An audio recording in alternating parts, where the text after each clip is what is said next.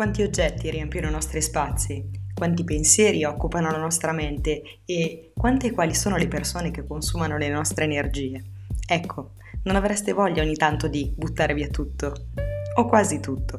Sono Maria Grazia Balducchi e questo è il podcast che parla alle persone che vogliono migliorare la propria produttività, imparare a buttare via il di più per trovare il coraggio di buttarsi in nuove forme di pensiero e stili di vita.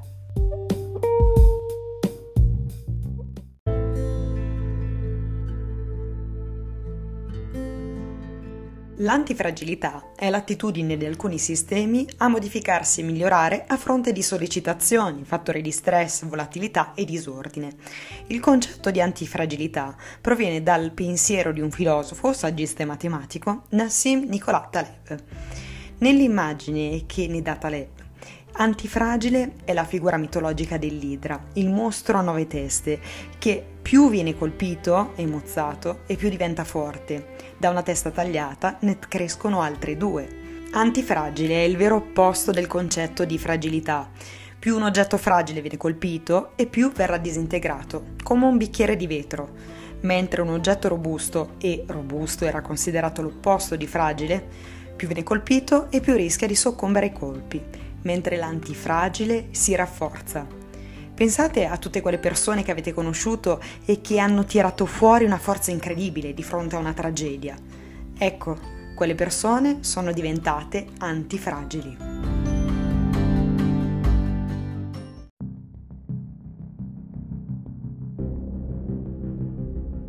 Quando vedi il libro di Taleb, Antifragile e prosperare nel disordine, questo è il titolo, lo acquistai subito perché attirò la mia attenzione e per chi si occupa di organizzazione personale e riordino, l'idea di prosperare nel disordine è quasi un ossimoro. Tornando alla pratica, pensiamo ai momenti difficili che hanno caratterizzato il mondo del lavoro degli ultimi anni. E se le persone che hanno sofferto la crisi oggi avessero acquisito delle skills e la forza necessaria per andare avanti, indipendentemente dalla casualità e dal disordine che caratterizza il mercato del lavoro di oggi? Sembra talmente difficile anche solo immaginarlo.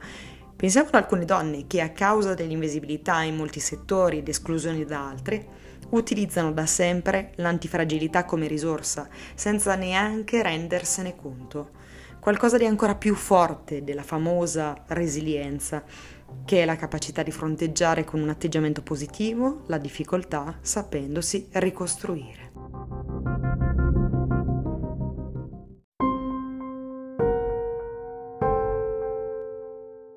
Ma come si fa a ricostruirsi quando non è possibile tornare alla vita che conoscevamo? Come ci si rimette in piedi di fronte alla notizia della malattia di un figlio, di un licenziamento improvviso, la fine di un amore, come ci si rialza.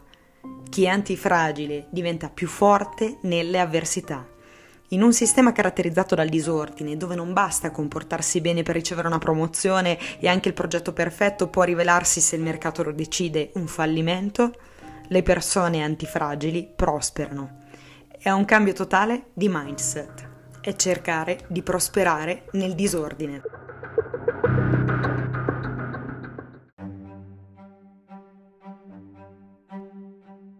Considerato l'accesso che tutti abbiamo a migliaia di informazioni, la maggior parte delle quali è discordante, anche la capacità predittiva delle persone più intelligenti è compromessa.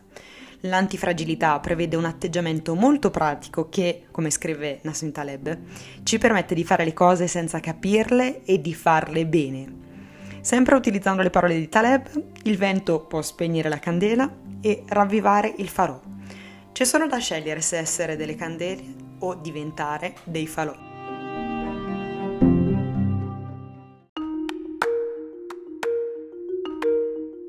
L'antifragilità è il termine di cui abbiamo più bisogno e va al di là della resilienza e della robustezza.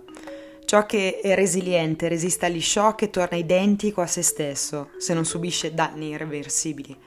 L'antifragile invece migliora questa causalità è la base di tutto ciò che muta nel tempo. L'evoluzione, la cultura, le idee, le rivoluzioni, i sistemi politici, l'innovazione tecnologica, il successo culturale ed economico, la sopravvivenza delle aziende, le buone ricette. Un esempio di antifragile? La tuta di Black Panther, il personaggio della Marvel, tuta che ha inventato la sorella scienziata. più viene colpita e più restituisce forza e colpi. Quindi diventare antifragili significa indossare la tuta di Black Panther.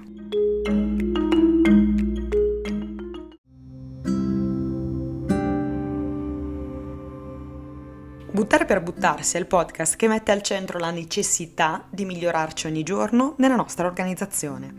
L'organizzazione ci può venire incontro per risolvere tante cose, ma come in una frase pare di John Lennon, la vita è ciò che ti accade mentre fai altri progetti.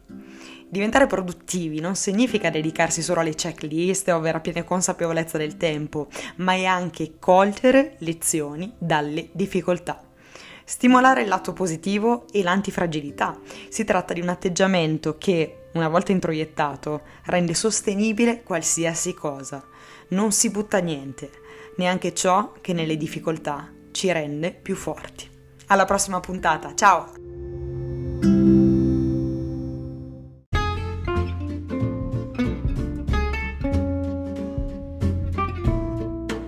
Grazie per aver ascoltato Buttare per buttarsi, che parla alle persone che vogliono migliorare la propria produttività, imparare a buttare via di più, per trovare il coraggio di buttarsi nuove forme di pensiero e stili di vita. Io sono Maria Grazia Balducchi e vi aspetto nella prossima puntata. Ciao!